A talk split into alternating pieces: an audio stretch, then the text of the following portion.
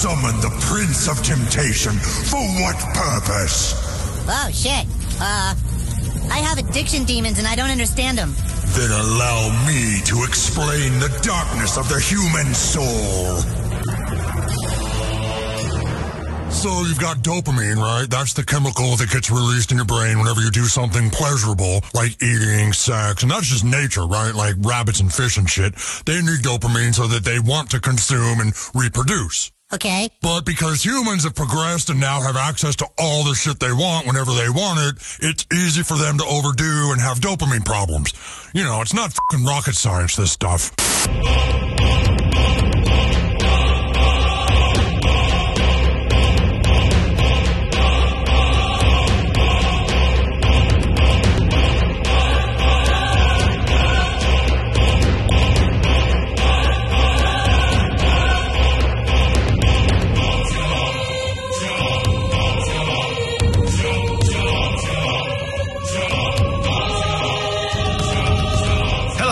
Back to VoxPopcast. My name's Christopher Maverick and you can call me Mav and I am here with the full crew today. All of the hosts are back two weeks in a row. It's very exciting for me. Hey Wayne, how you doing?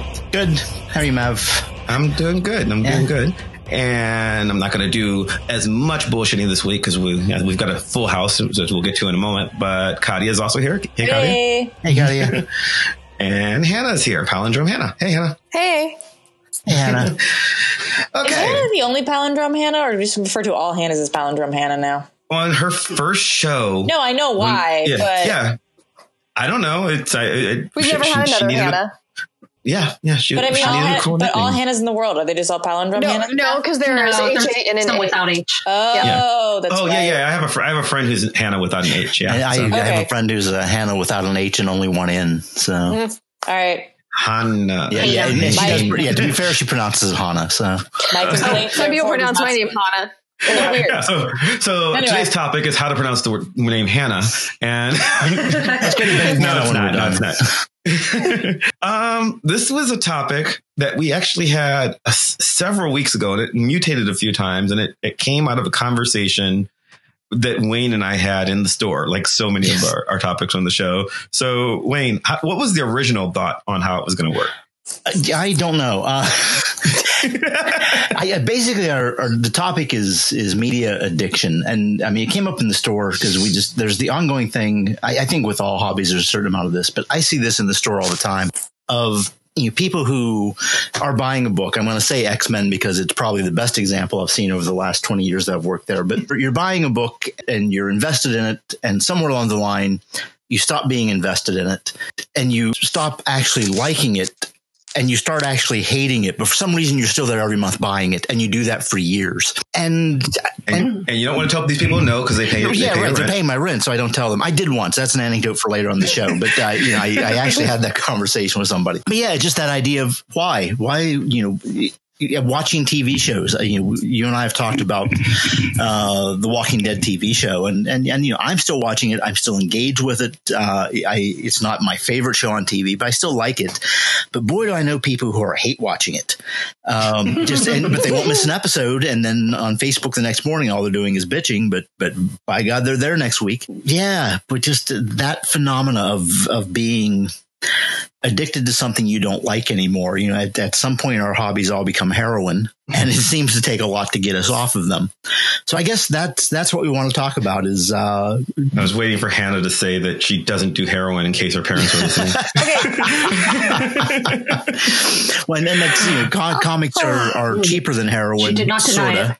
Uh, so well, so, but we were talking about addiction, addict, being addicted to a comic or a band or a TV show, even if you don't enjoy it anymore. And then we talked with Kadia, and you pointed out that in video game addiction, it's actually kind of sort of a real thing, or at least officially a real thing now, right? Yeah, so last year, um, the World Health Organization, and I talked about this a bit on the blog, added gaming disorder to basically their classification of diseases, which means that in a lot of countries that use that as the basis for insurance or various like federal benefit programs, like gaming disorder is now like a legit thing. I don't believe it's the only media sort of addiction disorder that's in there. I think that there's some others, but that's sort of the most recent iteration. So originally, I don't know that we were talking about it. We were talking about sort of the the popular usage of the word addiction when Wayne and I first started talking. You know, you're you it's inertia. Yeah, Mhm. yeah. I mean, we, we joked about, you know, why continue buying stuff. Wayne knows because he works at the store that I shop at that I have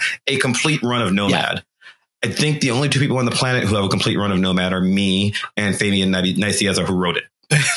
Nobody else does. I also have a complete run of Savage I, Dragon. I, have a, I have a which- friend who used to shop the store who moved to Florida. Nicieza does, yeah, Nicieza, yeah, maybe. yeah. At this point, she bought them all in dollar boxes. Yeah, but after the Yeah. fact, I bought them as it was going, and Nomad got bad halfway through and just never recovered. But I, I, I just wanted it to. Another comic I read is Savage Dragon. Savage Dragon I enjoyed for a while, and then it frankly really sucked for a good five or six years, and now I'm enjoying it again. It just it magically just got to See, where I- it suddenly. I, am the alcoholic who's become the bartender. I work at the comic shop, so you know, I I, Mm-hmm. Yeah. I don't do as much of the the buying and bringing home the stuff I'm addicted to, but I'm there so I can continue reading it guilt free because I'm not actually buying it. Mhm. You know, I feel like what we're kind of talking about is habit formation. Mm-hmm. You know, Right. like we get into routines. I think that they now say it takes about 66 days or something to form a habit instead of the actual 21 that we've heard. Um, but, you know, I've never heard these- either, either of those things, but okay. apparently my parents really tried to break me of my bad habits and gave me science. ah, I need to stop talking about my parents on the show. Uh, I mean, we'll just keep teasing you about it, so it's just your yeah. choice. okay. You know, you're, you're from Mississippi. To be fair, from last week I was home, so I felt like I was, you know, in my teenage self. So now I'm back. I'm adult. I'm adult again. It's fine. I am still Anyway. not an adult. I refuse to adult. I mean, what what is adulting really? Yeah. But whatever. Point is, real point. You know, say like something like Grey's Anatomy, which has been running since I was in high school, on like season 14 or something. You know, it comes on like Thursday night at the same time. People just Mhm. get in the habit of watching it. It's so easy to just turn on the television and like re- let something run. I mean, Walking Dead is like going for ever how many seasons AMC can squeeze out of it. Mhm. It's just sometimes easier to like let this go. So like things go instead of quitting if you don't find joy out of it. Um, it's weird that we're doing this for like kind of a New Year's 2019 show on this. Maybe maybe it's very appropriate. It's helping people break their habits. I mean, I think the other interesting thing is that I mean, we should get back to this later, but like the phenomenon of hate watching, it's also it's not just you're no longer interested in the thing that you were doing, but also it sounds like people that enjoy hating on Yeah. stuff. So it's like there's an adjunct hobby that develops out of the original oh, hobby, I like that- I which like is just complaining. Yeah, Yeah. I, I like that. Let, Yeah. let me be absolutely clear here. I have no desire to end this this habit or addiction because I pay my rent based on it.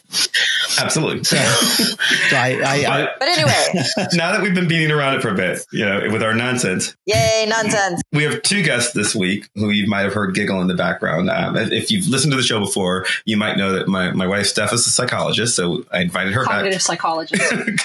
Cognitive psychologist, which means she knows everything about psychology. No, no.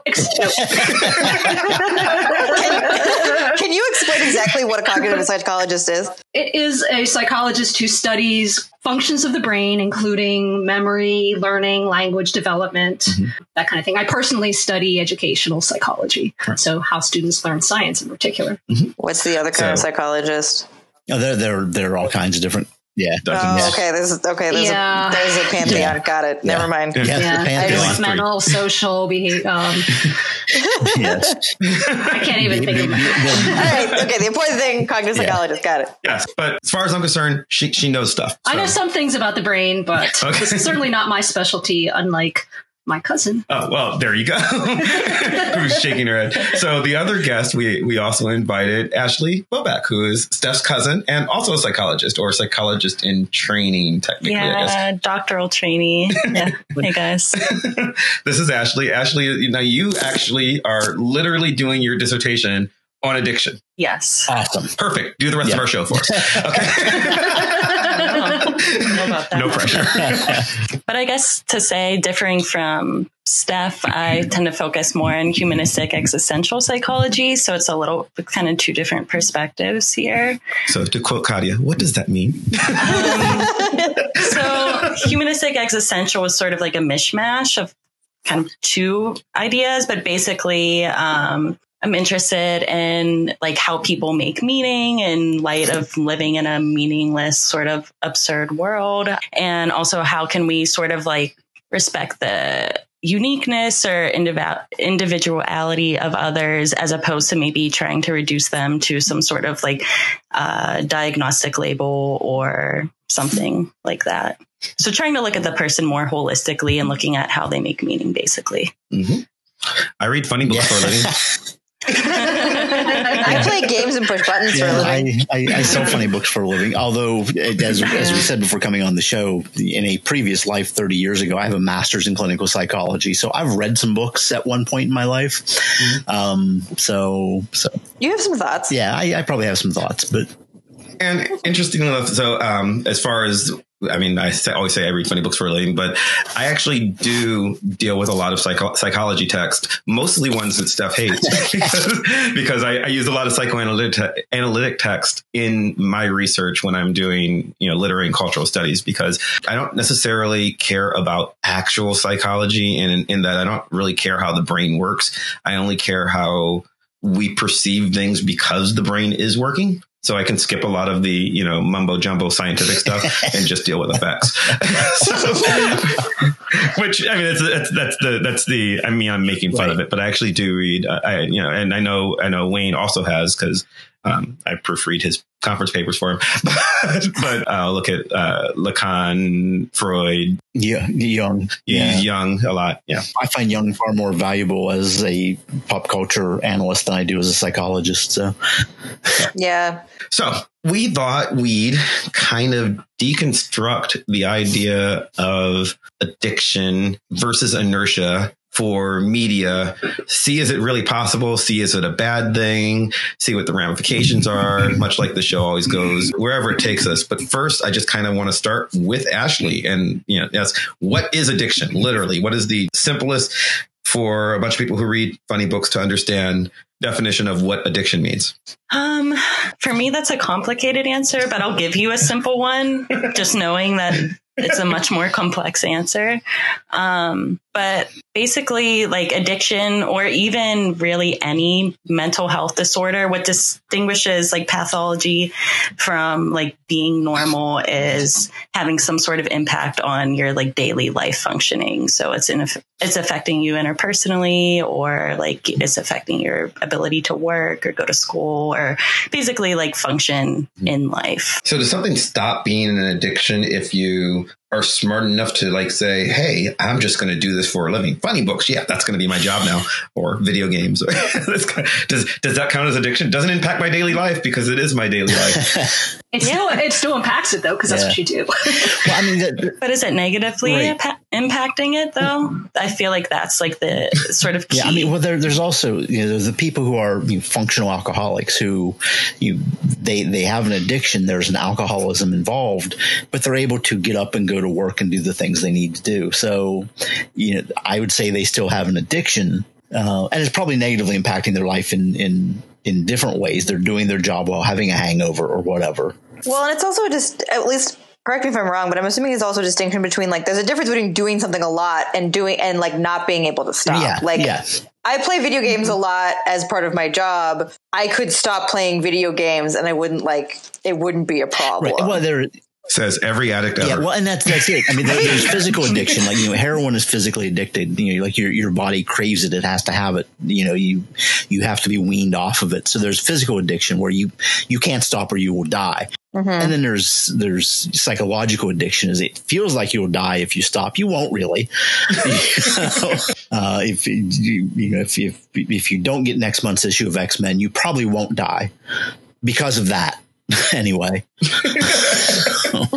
So, what do we want to talk about in the show? Do I mean, I'm willing to take what Wayne just said as a given. For the most part, I don't think video games or comics or TV shows or bands are physically yeah. addictive. You know, there's been weeks where I just don't make it to the comic book store and, you know, it's fine. you, you, survive.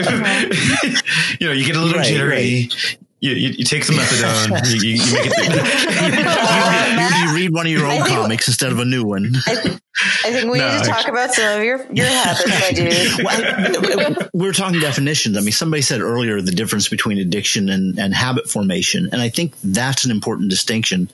So, whoever said that, That's me. okay, yeah, I, um, then define habit formation then within the context of what we're talking about. not to like jump on Hannah's like bandwagon here, but like to me, it's like the distinction between a habit and, and an addiction is is to go back to what we said earlier. It's like it's the idea that a habit isn't destructive to me. It's like it's something that you you can still do. Like I could say I have a video gaming habit because I play video mm-hmm. games like three, th- three four times a week, but it's not getting in the way of my life, my, my living other aspects of my life. And it's also something that like in a week where I don't have the time to play that often, I don't, and it's not a mm-hmm. problem.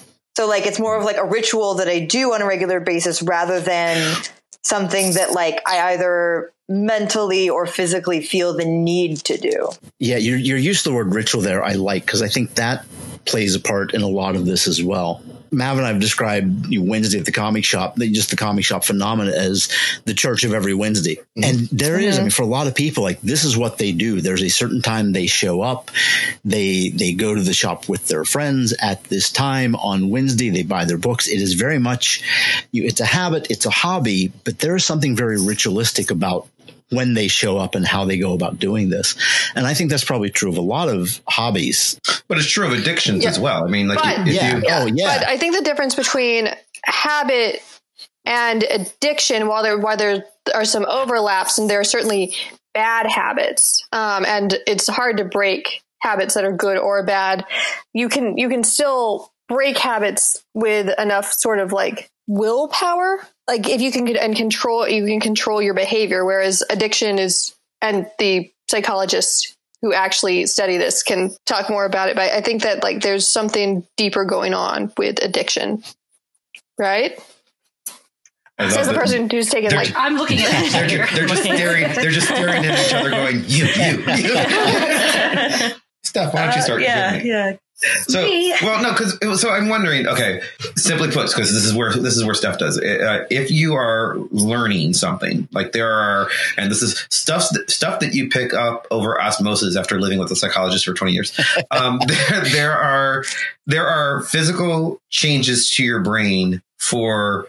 Not for not not like a chemical addiction, but I mean just the act of learning something changes your brain physically. Like you can you changes the connections between neurons Yeah. in your brain. Okay, sure. no, but no, no, but I mean, but Yeah. that's so. That, no, but I mean, it's, it's a physical, it's a literal physical change. Yes. Like you, like you actually can make connections, right?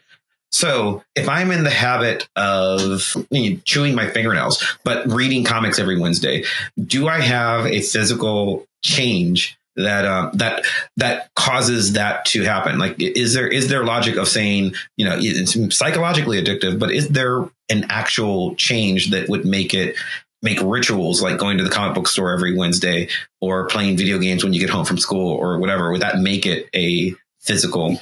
Yeah, that, that seems different from learning, like learning when you're connecting neural pathways and integrating information and that kind of thing. But it does seem that, I mean, you be, I would think of this, Ashley, correct me if I'm wrong, I would think of it in terms of a reward system, like feedback system. So you go to the store and that's your, like, your journey and you're in the, maybe in the back of your mind, you're thinking about your comics and we know how much you love comics. And then once you get there, you see Wayne and you see comic books and that's maybe a rush of dopamine, say. Mm-hmm. So, and Not that, that's Wayne. your, that's your reward. Well, not Wayne, but, but the comic books. and that's your reward for the behavior of you getting I'm, up and I'm driving dopamine into for the all store. my customers. Steph, Can I, I, can I can I just drop in and I you know nice tea?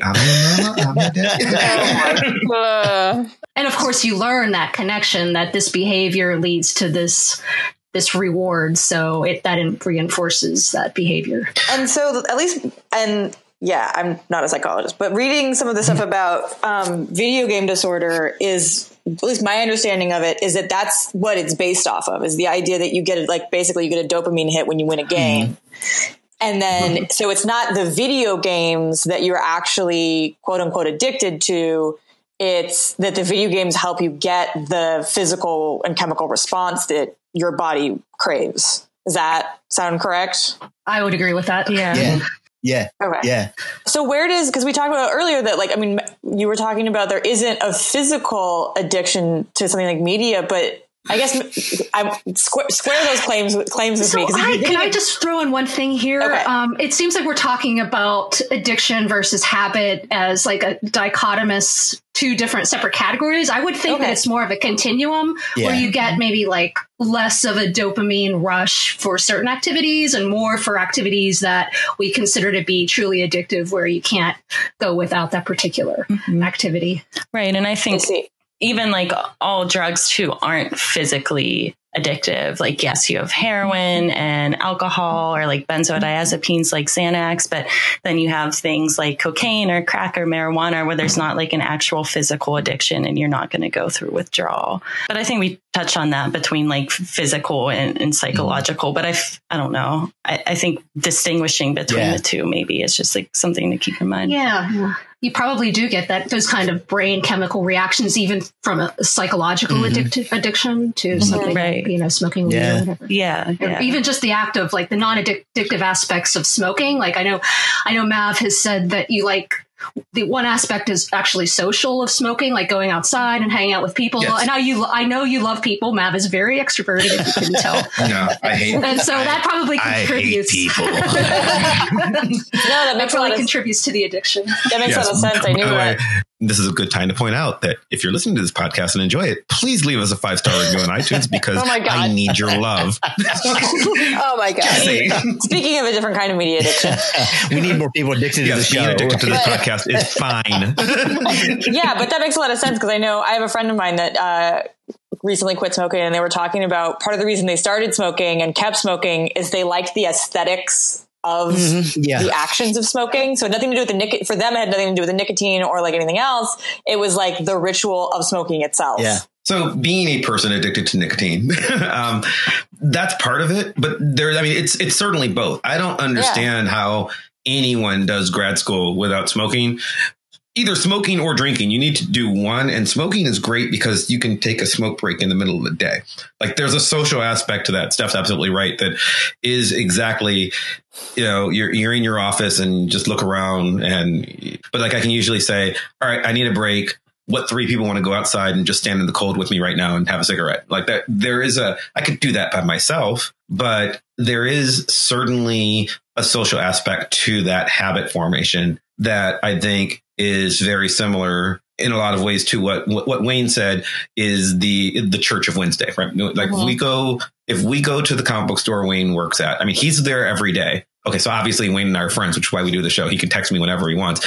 But there are other people that we would call our friends. On a, on a given Wednesday. If I go in, I know that I have a better than average chance of running into Link, who's been on this show, than I will any other time in my life, or Mark, who we mentioned last week. Mhm. There, you know, there are people, you know, there are people who are just sort of my friends by virtue of the fact that we shop at the I same kind of store. assume everybody who shops there all know each other. I know that's not true, but because I know all of them, Mm-hmm. I assume they they all know each other. Um, but yeah, I mean the the the social aspect of the store itself is very much a part of the experience for a lot of people. I would assume that that's true of uh, of actual things that we more commonly call addictions. Like uh, like if you're going to go and, and hang out at a crack house, there's a social aspect to being at the crack house. I think it's interesting that you're bringing up like the social aspect of it because what I'm working on for my dissertation, just like one piece, is sort of looking at, or really like reconceptualizing addiction and looking at it differently than just assuming that it's a disease and kind of trying to see like how can we look at it differently and i've been focusing on it from like a relational perspective so for me, like how we sort of like make meaning of our lives is through relationships, meaningful relationships with other people. And just sort of hearing you all talk about this like experience at the comic book store, um, made me think like, and you're sort of talking about the social sides of things, like,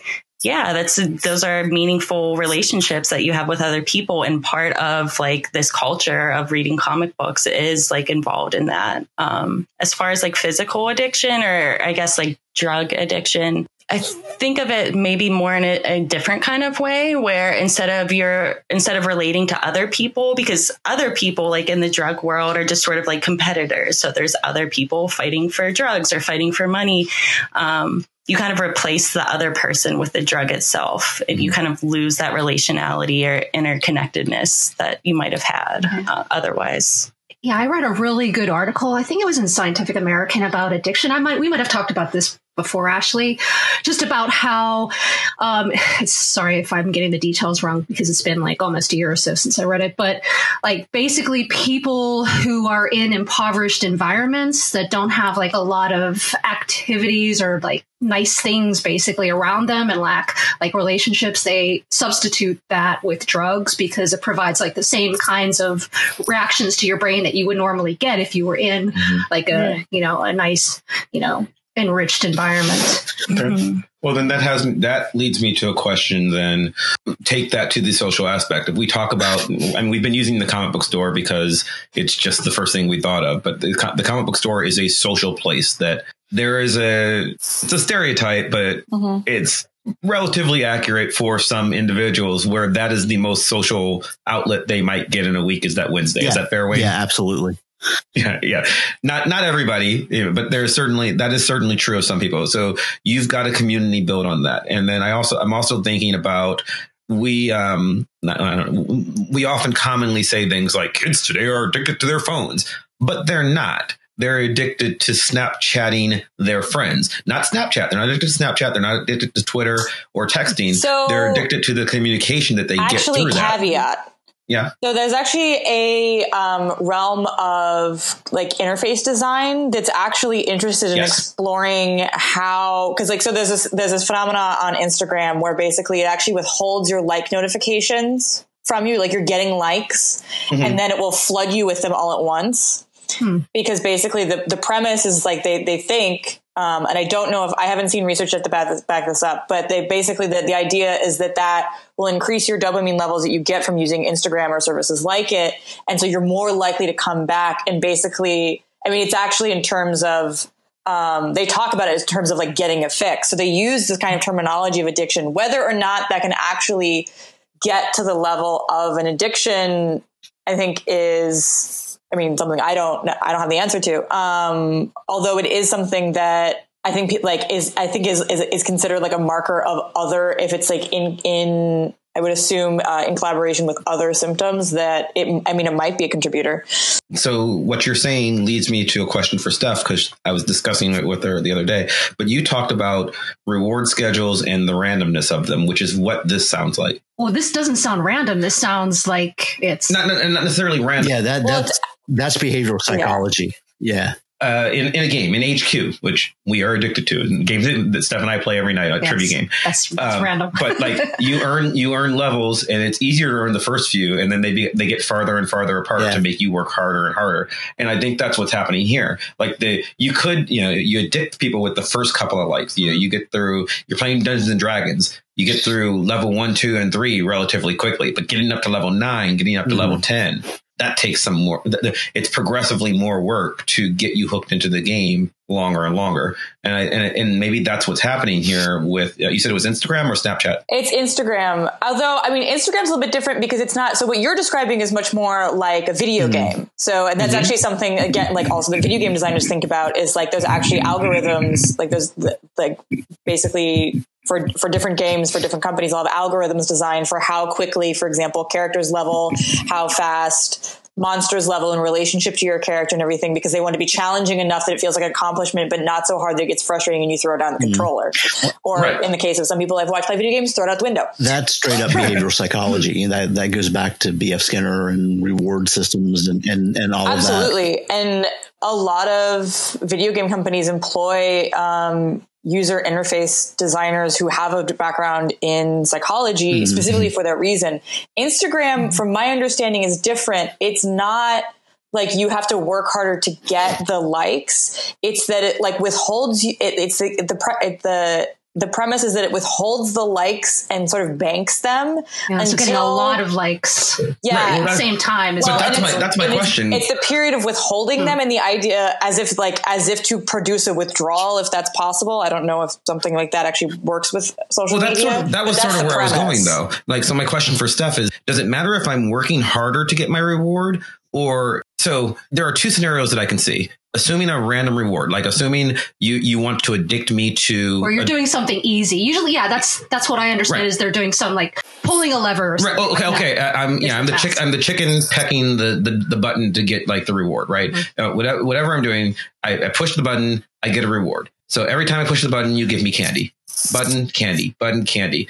And then because you want me to keep pushing the button, then you start giving me candy only every two times I push the button, and then every four times, and then twenty times. And then 80 times, and you make me you you make me wait longer and longer each time to push the button, and then maybe you know if I if I if I get bored, then you start giving me two pieces of candy when I push the button, or you know, or giving me likes like like Instagram. But if you make me wait longer and longer, can you make me? Can you addict me to the rush enough that I will keep coming back? For I mean, because does the work matter? Does do I have to do more and more work to make I make me feel like I've earned it, or am I just craving the fix and it doesn't matter how much work I do? So I I think those are two separate issues when you get rewarded versus how much effort you put into it. Like in the original studies of reward schedules, like you said, it's uh you're just the the chicken or whatever it was was just a rat was just like pressing a button or Mhm. you know.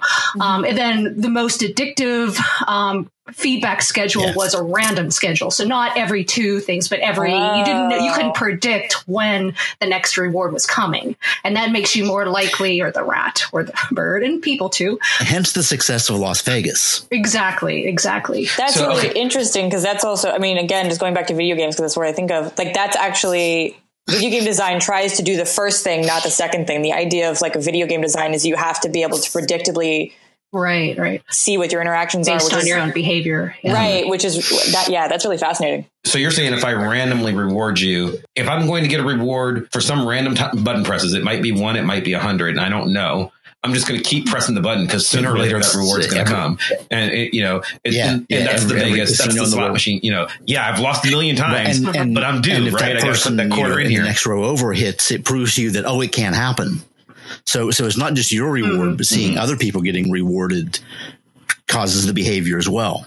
Yeah, and in terms of effort, I mean, you are going, you're going to learn to produce the same level. I guess you learn implicitly the, to um, to exert the same amount of effort that led to successful like outcomes for your rewards in that case. So I think those are very different kinds of yeah activities. So it's the predictability or the lack of predictability makes it more addictive rather than the effort. Is that what I'm understanding?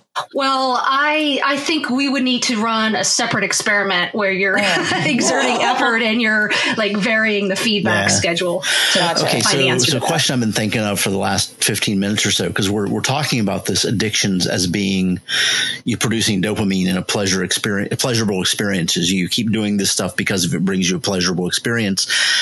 But what if you're still hate watching Walking Dead? Be- because Yes, because that, I that's want- the I next to know piece of this. The addictions continue well past the point where they're bringing about pleasurable responses. And now with with heroin, it's it's a physical addiction. Yes, this is killing you, but your body has to have it. These other psychological addictions, there's still that you engaging with the hobby, engaging with the the habit, or however you want to say it, well past the point of enjoyment. or staying with a person that you hate because you're addicted to them. Yeah. Yeah, yeah. that just felt like a hint, by the way. Nothing personal. Yeah. No, I had a customer who came in every week, and, and he's been long gone. He, he moved years ago, um, and, and and he came in. I mean, he could be. No, no, no, no, don't know? no. Do you know? No, he, he moved. I, I, I, So he I could be didn't dead. kill him. You don't know if you killed For I the someone. don't know. I of this don't know. podcast, he's Uh, dead. story. but, but he, he, he would come in every week, and, and he and he bought Marvel and DC comics, and pretty much every week when he came up to buy them, he just complained about them. They're not what they used to be. I I, I don't like this. I you know he just he just complained about them, and and it, it got old, and yeah, I mean, and, and the nature of the comic shop is I get to know my customers and I feel comfortable saying things to them that you probably wouldn't if you were just working at the grocery store. And there was one night he comes up and he's the last customer there. There's nobody else around and he, he's doing his typical griping about things. He's like, I don't know. I just, I, I, I'm not liking any of the books I'm reading. What do you suggest? And my answer was a different hobby because this one obviously brings you no joy. and I got the strangest look from him. but next week he was back buying X Men. So you know, I and I assume wherever he is, assuming he's not dead, he's doing the same thing now. Piece of it is, you know, I I don't I, I have you know, people who are the biggest Star Wars fans in the world, except they haven't liked anything since 1977. Yeah. But I think that there's like it, like in video games, this happens all the time too, especially th- games that are like really hyped up, and then people like want to like them. I mean, I know people, for example, for example, if any listeners are familiar with the video game Destiny, which is like an online mass multiplayer kind of thing. And so many people hate the changes the developers make on a regular basis. And, but it's become like this culture of bitching about it. And yeah. people like I, I know the same thing. I know people that continue to people bond on that, right? And I, I, think that's a big part of it. Is it's not. I mean, I was joking earlier that they're addi- like the, the, addiction transfers into the, he does have a new hobby. His hobby is is you know bitching about uh, comic books. Yeah. But I think for yeah. video gamers, that's very much for at least for some video gamers, not all. There are people who enjoy complaining. It's an adjunct hobby. I, I like that yeah. idea. And I don't think, and I don't think that means it's an addiction. It's just that they happen to enjoy complaining, and so it's just yeah, it's not the same hobby so, it was originally. So does this have anything yeah. to do? I'm wondering with the expression "chasing the high," like where they're trying to get like that Ch- same chasing the dragon. Yeah, chasing the dragon. Is that it? Where yeah, they're trying to get that same high that they used to get, and so they keep trying the same yeah. yeah. behavior. Yeah, yeah, yeah. That's, and that's, that's well, and that's my my response to the the Star Wars guy is you know his main the main problem he has with Star Wars is he's not 12 years old anymore. Mm-hmm. Uh, yeah. So the, the response it got, got from him when he was first exposed to it when he was 12, he's not going to have now that he's 50. Mm-hmm. And, and on some level, he is disappointed by that. And I think angered by that, but he, it's, it's blaming the thing rather than the internal thing. I, I, also think for a lot of these, and, and I, I, think this may be true of video gaming. I, I, know it's it's certainly true of comics, particularly Marvel and DC, where there's there's no end. I mean, these are ongoing narratives that have been going on for years and years and years. I think you know on a certain level, we we want closure. Mm-hmm. We want the the end. Mm-hmm. And they lived happily ever after. And that simply doesn't happen at DC and Marvel. Mm. It is a never ending narrative. So there's no good place to end. Mm. Uh, I used to have this problem with things I did not like. As those of you who've listened to the show for a long time know, I was forced to read like the first three books of the Twilight series, and then yeah. I and then I decided to just read the fourth one to you know get the end to just see what happened. Right. And I read right. uh, as you know I've, I've read Spider Man forever and ever until it got really really bad, and I tried and stopped and I watched Grey's Anatomy. Spider Man, we're gonna get hate mail. Yeah. Look, the, the as, long as, we, as long as we get mail. yeah, mail. Yeah, do it for Mav. So yes, you can, you can, you can address them to Hannah at voxpopcast.com.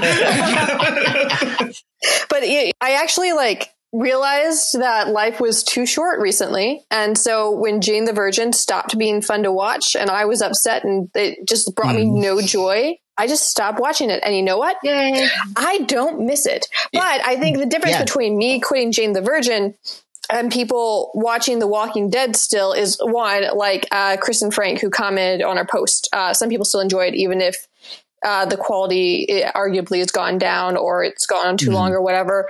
And two, like as we've said, hate watching is a social thing, and it also brings joy. I mean, like the reason why I watch the dumb Netflix like Hallmark cheesy Christmas movies is not because I know they're good. it's because I enjoy like watching them ironically and then talking about how awful they are. Uh-huh. Oh well, and I think I was I was trying because when we were writing the post, I was trying to think of like because it's like this is not something that I think of myself as doing, and I was trying to think of like when if I've ever done this. I tend to just when I don't enjoy anything anymore, I'm just like done. Lost. one exception I was well. See, Lost was an exception because once I no longer had the social pre- like the social aspect of it, where I was watching with my roommates, I didn't watch it. I haven't seen the last two episodes, and I refused to watch them. I didn't like the end. Like I didn't like the last bit of Lost. So if it hadn't been for the fact that I was watching with my roommates, I wouldn't have watched Lost. But the closest I had is I was actually playing a lot of. First of all, I think this is a great video game, but I know that some people don't like it, including my brother. But it's the new Zelda Call of the Wild,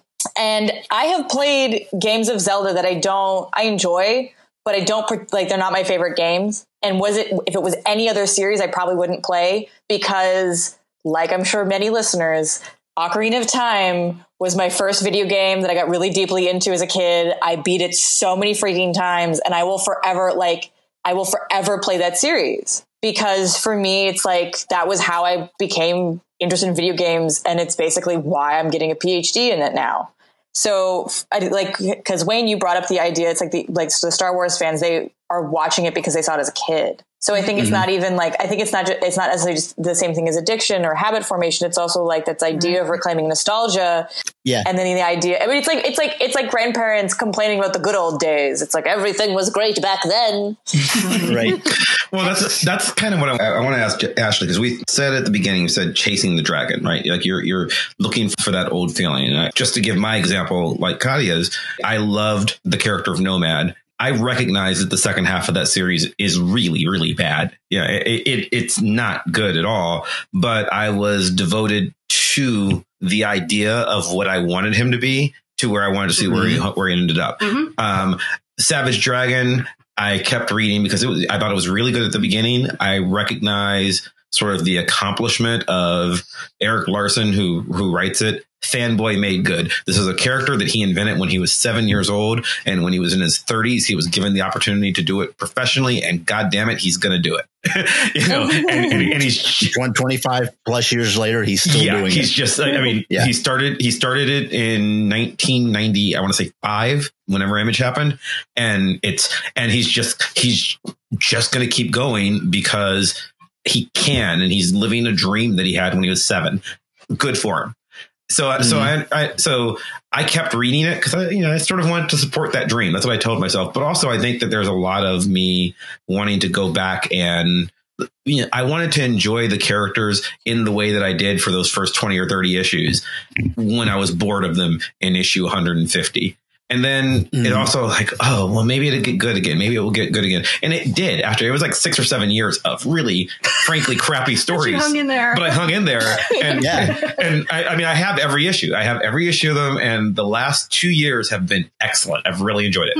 Wow. But but it, but it took a while. There was a there was there was a good time. No, no this yeah. is not good. no, it, well, no but, but, I mean, Wayne knows. I, I go. In, we, we we we have all of you know five subscribers for Savage Dragon, and it hasn't been on the rack for sale to the public for years now. But uh, Mav gets it every like I mean, essentially, like, Savage Dragon comes into the store because they special order it for me. Like that's it. Yeah, you, you, you, and like four other people. That's so funny. Yeah chasing chasing the dragon has yeah. a new meaning now. Yeah. but, but, that, but that's the question. So like, so if I if I'm chasing the dragon, am I looking for, you know, we talked about it with the, with gambling. Am I looking for the feeling that I, that I had once before? Am I, am I looking for it to pay, pay off again? Or is it just a habit? Like I, like, I don't, I don't think I ever thought Nomad was going to get good again when it got bad. It's just like, there were days where it was, uh, and, I mean, and by the way, um, the guy who was drawing Savage Dragon at the time, Wayne and I also know that guy, Rick Mays. yeah. I, I, I actually hooked Vin, Vincenzo up with him to get a an, an original yeah, piece of we, art. We know, we know the artist. So, yeah. I don't know the writer, but I'm a fan, and and and there were and there were times where it was just like, just let this end. Just put put us all out of our misery. It got awful at the well, end and and I, I'm certainly guilty of you know, for years. I I I was a fan of X Men when they rebooted in the the late seventies, um, you know, pretty much from the beginning of that. And I read that well past the point where I was enjoying it, just because it was the X Men. It had been my favorite book, and, and what you do when you buy comics, you buy yeah, X Men. The late eighties, early nineties were, were, were not a good time for this. And, and I I, I stopped I I stopped by then, but boy, I, I was well past the point of really enjoying it.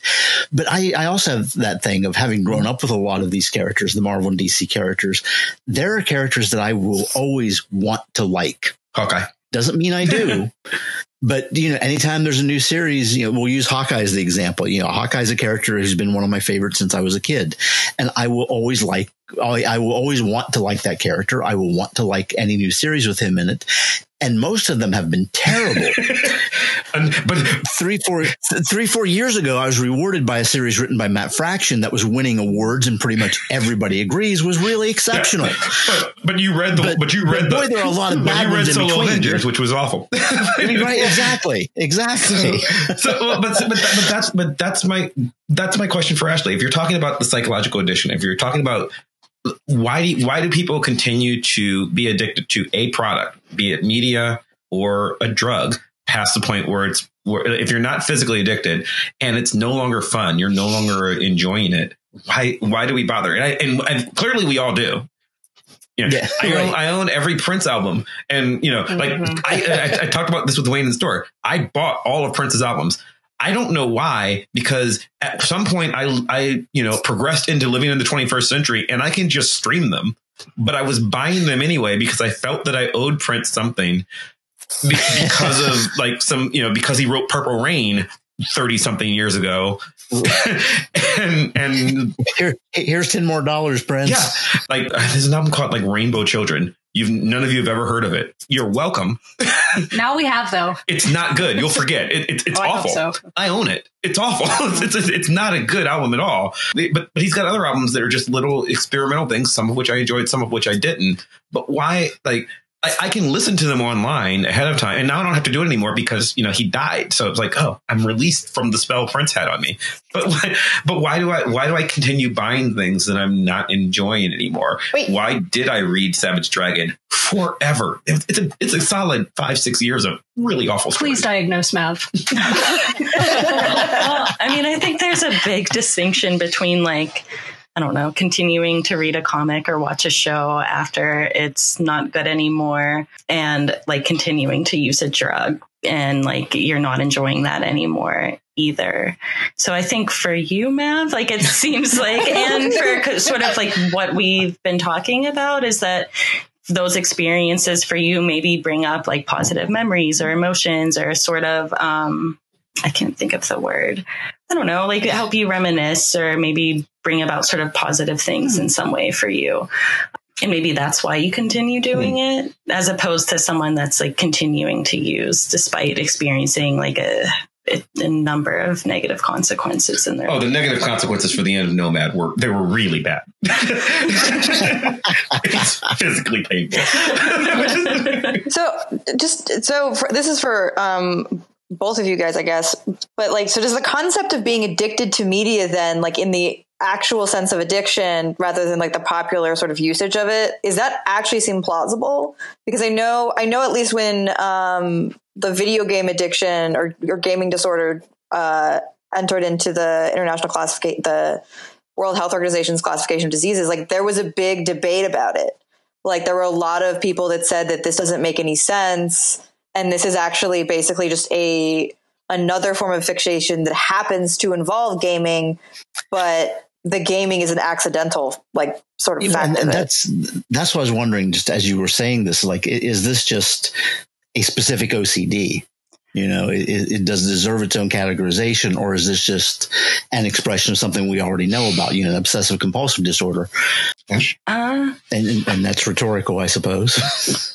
Um, well, so here in the United States, because like we're special and we need all of our own things, we have, uh, we use the Diagnostic and Statistical Manual of Mental Disorders, which is the DSM, uh, currently on the DSM 5. Um, and I think they call it like internet gaming disorder or something Mhm. is not actually in there. Um, so the DSM 5 came out in 2013, and that was something that they had started to explore, but said that they couldn't build up enough evidence for to include. So I'm assuming it'll probably be in the next one. Um, but yeah, I don't know. I mean, I, I, f- I feel like you could maybe be like addicted to anything, but it, do we really want to like throw around that word?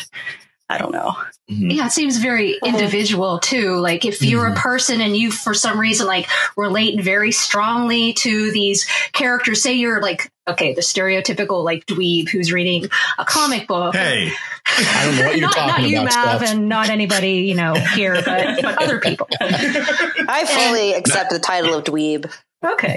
okay, well then, then you. but I mean, if you feel like your life is, you know, you're a loser, and and then you read this comic book about someone who's maybe you can relate to very strongly, and they're doing these like fabulous things and like fighting crime and fighting villains and like winning, I can see like getting like a strong like dopamine rush, and there it is Mhm. again, and really like almost getting addicted to something like that.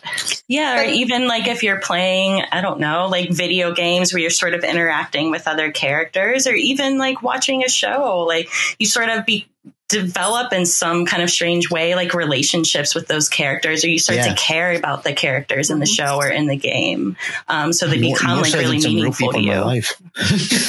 Well, yeah, because video ga- because video game relationships are super predictable. See previous episodes.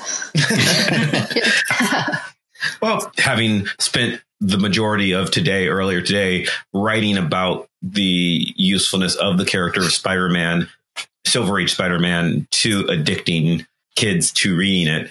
Silver Age Spider Man is a dweeb. He's emasculated. He is an outcast. He's a pariah. He has, he's bullied. He has no friends. He's a 15 year old boy who feels all alone in the world. And suddenly, because a magic spider bites him, or you know, it's not magic, it's scientific, but because a spider bites him, he suddenly has abilities and he's the coolest person in the world. That is the dream. So I think Steph's right. There's a, there's a point in which you relate to that. The movie that, you know, Hannah's favorite movie, Into, Into the Spider Verse, the the message, the entire point of that of that movie is everybody can be Spider Man. You can be Spider Man. You can be Spider Man. Right. So Well, I mean, and the, the earliest taglines for Spider Man in 1962 or whatever was the hero who can be you. right. Yeah. You know, the, the hero could, can, and you know, the, the fact that his face is covered, anybody can project into that using the home and cloud thing of icons. Like, you know, it's, you can project your personality into this character because it is indistinct. And, and yeah, that this, this is the, that was their audience in 1962 was, was disenfranchised nerdy boys. And, and here's a character they could all be.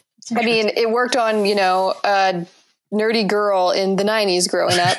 So, So, Yeah. but there's so it, it Yeah. sounds like like media. It sounds like it, it's what we're saying is that media is plausibly something you could could be involved in an addiction, but there's nothing special about video games or comic books or whatever that are ma- like creating addiction. Because I think because that's at least in in like video game scholarship, whatever. That's always sort of like the popular stigma or the fear is that something about video games in particular or whatever media but just what i know is creating addiction.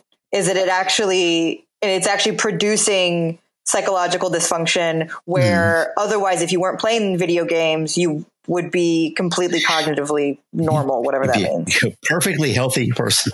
Well, but that's something we do, and that's that Yeah. is um again another part of my dissertation. I told you I write a lot about psychology. Ephebiophobia. We have a fear of teenagers, a fear of youth, Mhm. and in this country, uh, juvenile delinquents. We believed in 1954 that comic books were causing addiction, and every and I mean every, Every. psychological disorder that uh, that that teenagers had a lovely book was written about it by a guy named Fredric Wertham called Seduction of the Innocent, where Mhm. comic books caused you to be a murderous, psychopathic, gay rapist. And by gay And, that- rapist, and that's the only thing that caused it. yes. and by gay rapist, I mean you became, you, you, young boys became homosexual, but still raped women for some reason and then killed people. because logic Because, because, It because comic a books. Best selling book. Yeah. Right. I mean, and and the history of media going back to the Yeah. printing press is basically every new media form that paranoia Becomes that, reemerges. Mhm. Yeah, The novel novels made young girls. Yeah, novels made young girls awful if they, especially if they read the wrong type of novel. And you Right, know, they became cycle and it, and it made boys dumb because novels were girl were was girl literature, Yeah. and if you read them, you'd be I mean, less intelligent. Like, don't that was forget Dungeons and Dragons and how you know people, of course, obviously believed that they were really in Dungeons and Dragons and couldn't tell the difference between role play and real life. Uh, Much like Excuse on. Riverdale this Excuse season. Excuse me, I'm not currently in the Underdark. Uh, excuse me. or you know Harry Potter. Or for, don't forget how crazy certain Twilight fans acted. Yeah. Uh, I, I mean, I, I would read stories about how, like, you know, 40 year old women would steal Taylor Lautner cutouts or they would, you know, Well, I mean, he's really dreamy. I'm sorry. Okay, Mike, sorry. they shouldn't King be Edward all the way. Yeah. Yes. Thank you. As weird as he is, thank you. He's better. But but, but we also have you know an entire society that's addicted to sports. I mean, walk around Pittsburgh. Yeah. You know, so there's so so it's you know it's not just comics and video games and, and dweeby hobbies. I mean, people are addicted to NASCAR. You know, I don't understand that Someone one. once threatened to punch me at a baseball but game. I think I think again though that's like using the term addiction in a way more broad Yeah. sense than Wait, it I want to hear the story about the baseball incident. Oh. I was I was reading Bleak House at a baseball game because I I couldn't I couldn't I had to do my Bleak House reading, but I also wanted to see the game. And You baseball had to do your one, Bleak House reading. I had to. and baseball is one of the boring. sports that you can read a, at a game. And Yeah. some like 40 year old dude, and if you're listening, 40 year old dude, I hate you, uh, started yelling at me. And he was like, it's going to be your fault if Mississippi State loses because you're reading. and then he like threatened to punch me. And Josh was like, Josh was like, put your book away. You don't want to get like hit. And I was like, oh. no, like this guy's being a dick. anyway. that is the one example in all of recorded history of Bleak House being read at a baseball game. That is 100% not true. It's baseball. You can, Based on what I'm a, base, I- I'm a baseball fan, but honestly, you can take a nap innings Yeah. like three Yeah. through six. You're fine. I did a dish at a baseball game. That has nothing to do with this podcast. Anyway, back to the real topic. Sorry.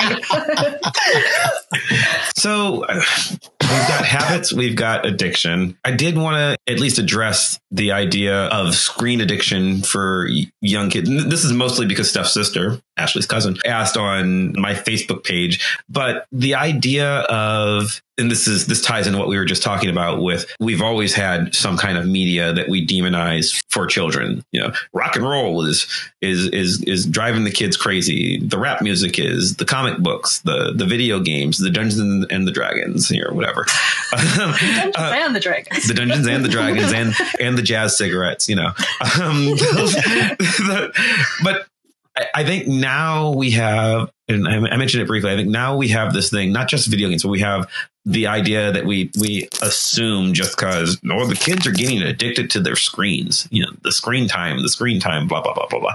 And especially given everything we've been saying about the way video game addiction works i don't know that i believe that or uh, is it just you know is the computer or the screen i should say because you know we have this thing where oh you don't let kids like do too much because they'll become autistic which to me sounds a lot like the same reason not to vaccinate them It- you know it- like there's no there's no real evidence of that it's just another media type right Yeah. i'm asking the psychologists and they're both once again they stare at each other Yeah. yeah, I mean, I don't think it's like the screen itself that would inherently be the problem. Um, I don't know. The thing that kind of like popped in my head was just thinking about like the I don't know the like the little stupid games that like kids play and maybe sort of not like get addicted to, but get really hooked on. And then you mean like words with friends yeah, or or it's the I game don't that, know. it's the game that steph's addicted to I'm Yeah, there's really like there's like Angry. Birds, Farmville. Yeah. Candy Crush. Yeah, we Yeah. talked to about the, the of these rapid play version of Words with Friends, where you like have a team, and I literally like for the first time in ages felt a dopamine rush while I was like I did really well on that. have you considered heroin I don't need it. And also, I mean, Or, or Savage Dragon, because I hear it's a really good comic Oh, There now. we go. Yeah. yeah, I was just thinking about that, like in relation to like sort of that instant reward and like mm-hmm. kind of like getting that over and over again, and and maybe like in that sense, kids would I don't want to say addicted, but like yeah, have a hard time putting it down. Mm-hmm. yeah, because when when the like quote unquote screen addiction comes up, at least every time I've seen it, it's always actually in connection. Like Mav, you you talked about video games. It's always in connection with either video games or social media. Mm-hmm. It's not like mm-hmm. they're worried about people being addicted to checking their email. Although there are cases where that like people feel that way because it's like oh they get basically they feel satisfaction when they like hit inbox zero and so they will answer their work emails immediately and things like mm-hmm. that um, but it, yeah it does seem related to if not gaming spe- specifically, things that have been somewhat gamified, like Mhm. Instagram um, and other forms of social media with like likes and hearts and whatever.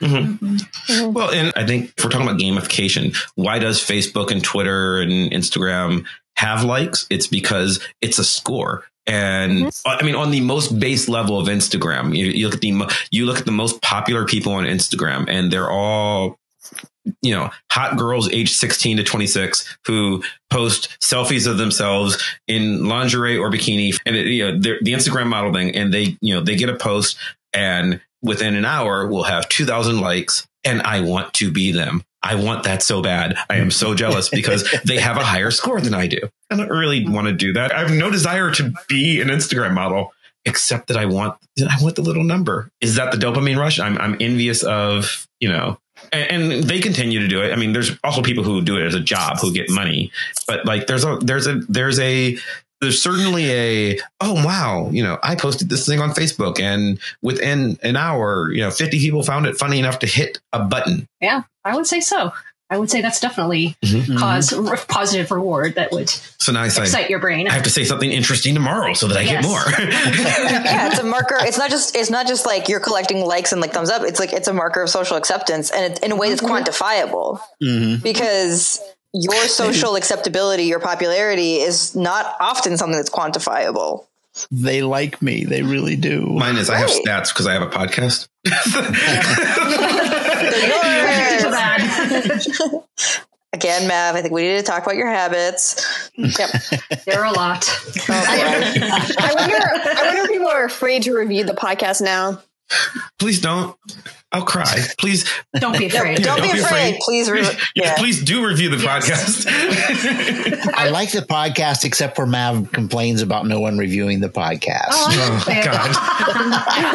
if that ever happens, it will be the last episode because I, 'cause I will kill my. Well, actually, it won't even be an episode. I will kill myself live on air, and then one of you will have to Probably edit it. say that with two don't psychologists. do that, guys.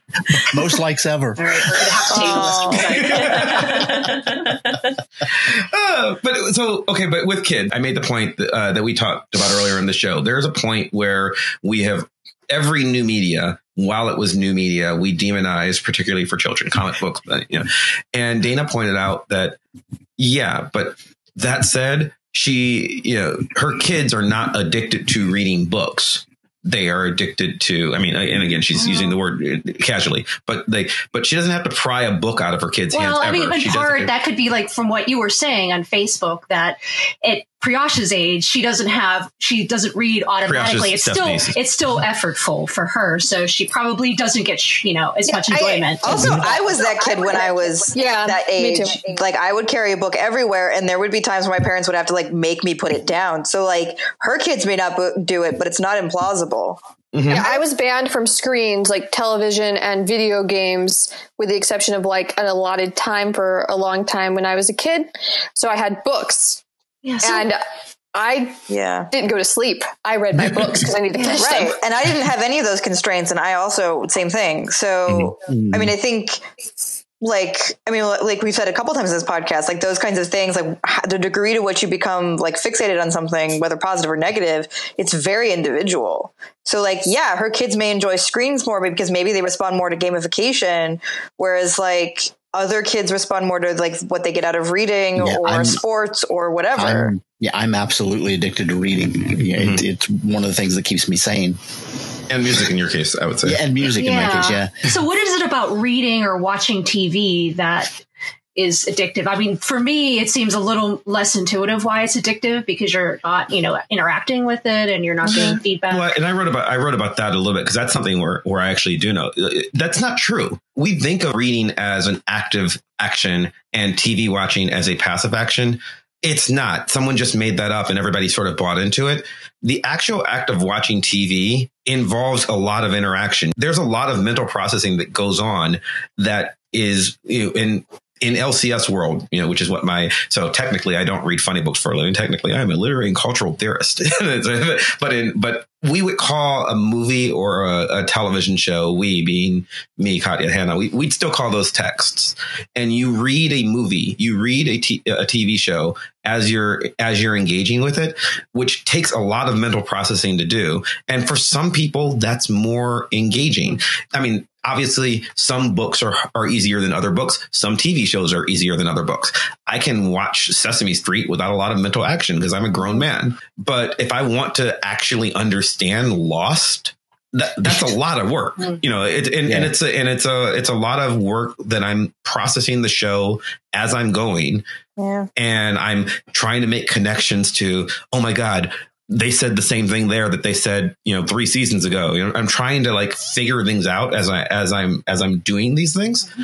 And that's the exact same way that you would read an Agatha yeah, Christie book. Yeah, I was just book. thinking that. Mm-hmm. And, yeah, it's, and it's, not necessarily like you're thinking about it consciously either. So like you could be thinking about mm-hmm. it on, like it doesn't have to be like, oh yeah, they actually said that three seasons ago, and I acknowledge that it's also just even pa- like quote unquote passively you're doing a lot mm-hmm. of processing to produce meaning out of the show mm-hmm. more so for and, and, we we talked about on a previous show we talked about um, how everybody on that show being the kinds of people we are it, we were the people who hated the movie the sixth sense because we were all figured it out immediately because we're the kind of people who do that with comic books and books and stuff that wasn't active. I wasn't trying to figure out the sixth sense. I really mm-hmm. wasn't. Yeah. It, it just happens because that's how my brain reads things. And it, you know, it's a movie, but it's still reading. So I, I made the comment.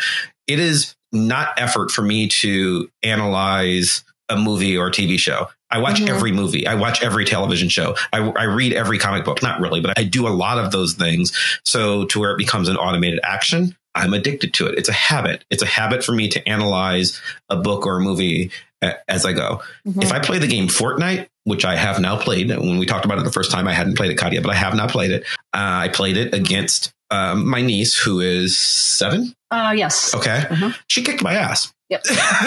because because Unsurprising. because for her reading the game Fortnite, you know, it, it, she has not not addicted. She is habitized. She has become automatic at entering that world, you know, she parachutes she, down. Yeah, we would, she we would say the scene. She has a mm-hmm. much better, she has greater systems literacy than you do. She has a greater understanding of the system that is Fortnite. Right. She she yeah. can read the scene. She knows where everybody is. She knows the terrain. She knows how to react. She like. Whereas I'm sitting there going, what, yeah, which fucking much. button is too shoot? Much, I don't. Yeah. I don't remember. How do I jump? Yeah. Oh, I'm right. dead. And that, I mean, yeah, oh, yeah, playing even really simple video games takes a lot of cognitive mm-hmm. processing and problem solving. Like even, even really straightforward, like, you know, I'm thinking mm-hmm. of like when you're novel, yeah, when you're new to it. Mm-hmm. Yeah. Well, even like yeah. so, something like Tetris, which like on its face is really simple. You're just trying to make little rows, but anyone who's actually played mm-hmm. Tetris for more than 10 minutes realizes playing Tetris gets really difficult and frustrating real quick. Mm-hmm. Yeah, but you're always kind of looking forward. At least when I play, you're like looking forward to when it gets to be to that level where you know it's like challenging and maybe I yeah. can do it, but maybe I can't. Mm-hmm. And it's a lot of mental work. Like surprisingly so. It doesn't seem like that when you're doing it, but it's a surprising amount. And massively addictive right. Or have it for me. Oh yeah. my my mom always says that she she uh, had to take tetris. They she had the original tetris. We they had to sell it because and the system game system everything because my mom said she would basically start playing tetris at, at eight o'clock in the morning and she would not notice time had passed yeah. until very addictive at 11 p.m oh and that was actually like i think there's like I, I forget the name of it but it was like there's like a nickname for that whole phenomena specifically with tetris actually. Oh yeah. Like flow, like uh, when you get lost in the activity? well, there's yeah, there's one specifically for like the Tetris, like the quote unquote oh. addiction oh. to Tetris. But yeah, it's, yeah, it's called flow. yeah, it's called, but yeah, it's called flow state. Mm-hmm.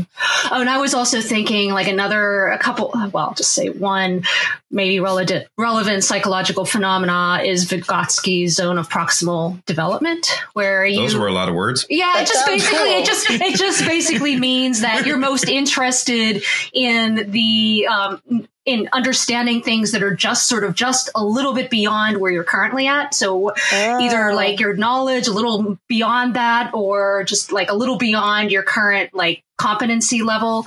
So that that might like having success at that point might also be like relevant for um, for addictive for positive for getting more of a reward when you actually do succeed at that. Which, yeah, and and that makes complete sense because you know, if it's something that's way beyond your ability, it's not rewarding at all. You just you can't achieve it, so you don't you don't Mm-hmm. get that dopamine blast.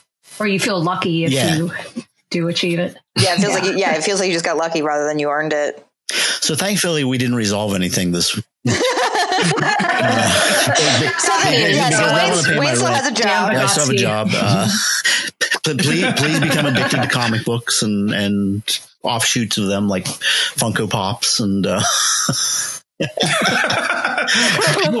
We've got a friend Scott who last time I worked a comic book show, he was he was set up. You know, his comic books was just a little tiny table, and the rest of his entire table was Funko Pops. And I was like, "Oh, you decided to invest in these?" And he's like, "No, I just realized that I bought a thousand of them and decided maybe I should resell them." you know, like I don't think he was trying to, but he and his wife had. I mean, more than you currently have in your Yeah. store by a lot.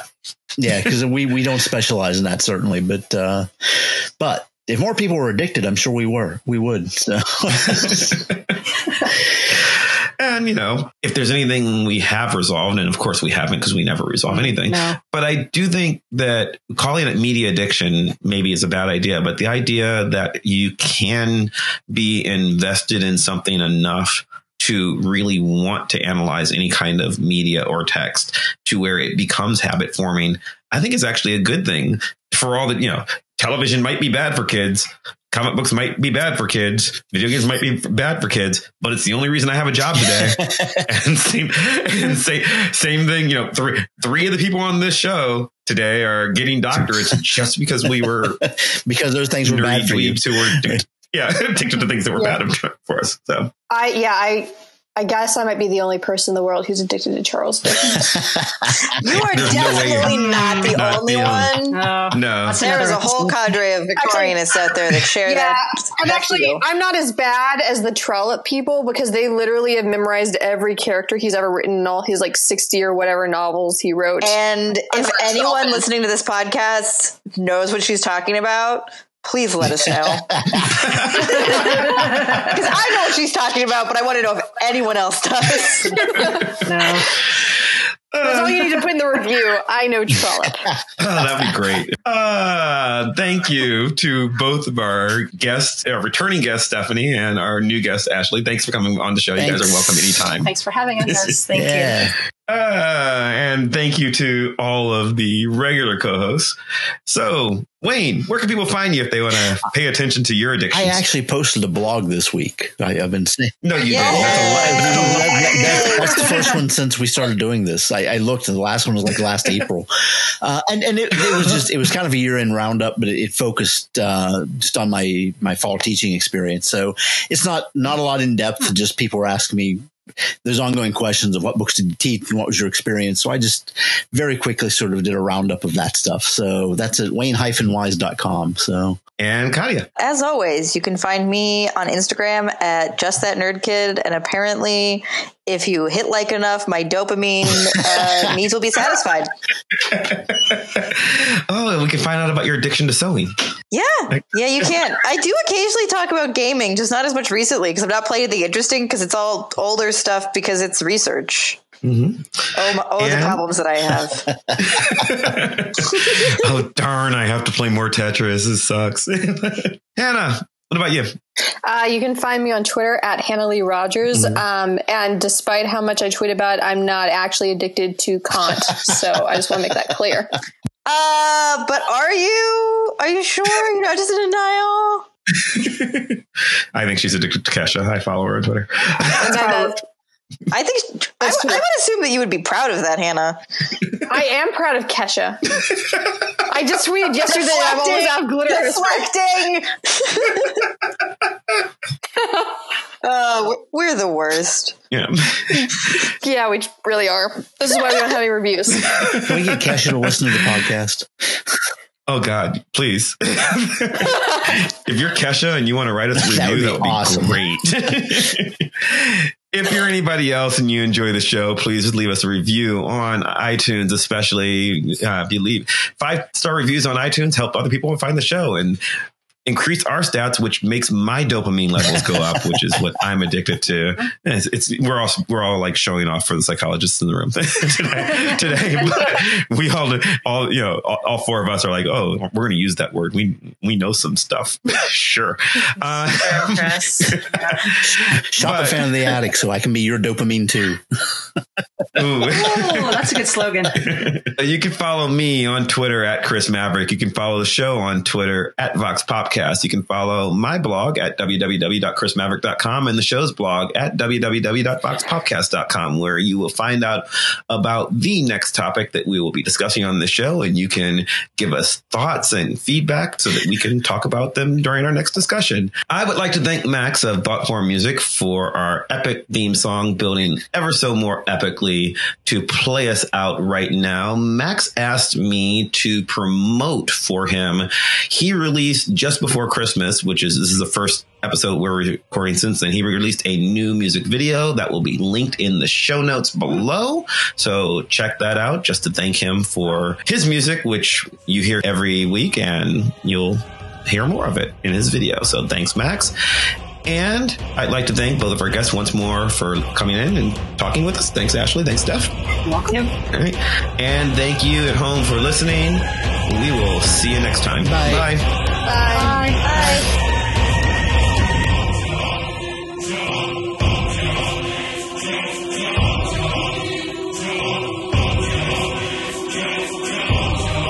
So there's nothing spiritually wrong with me?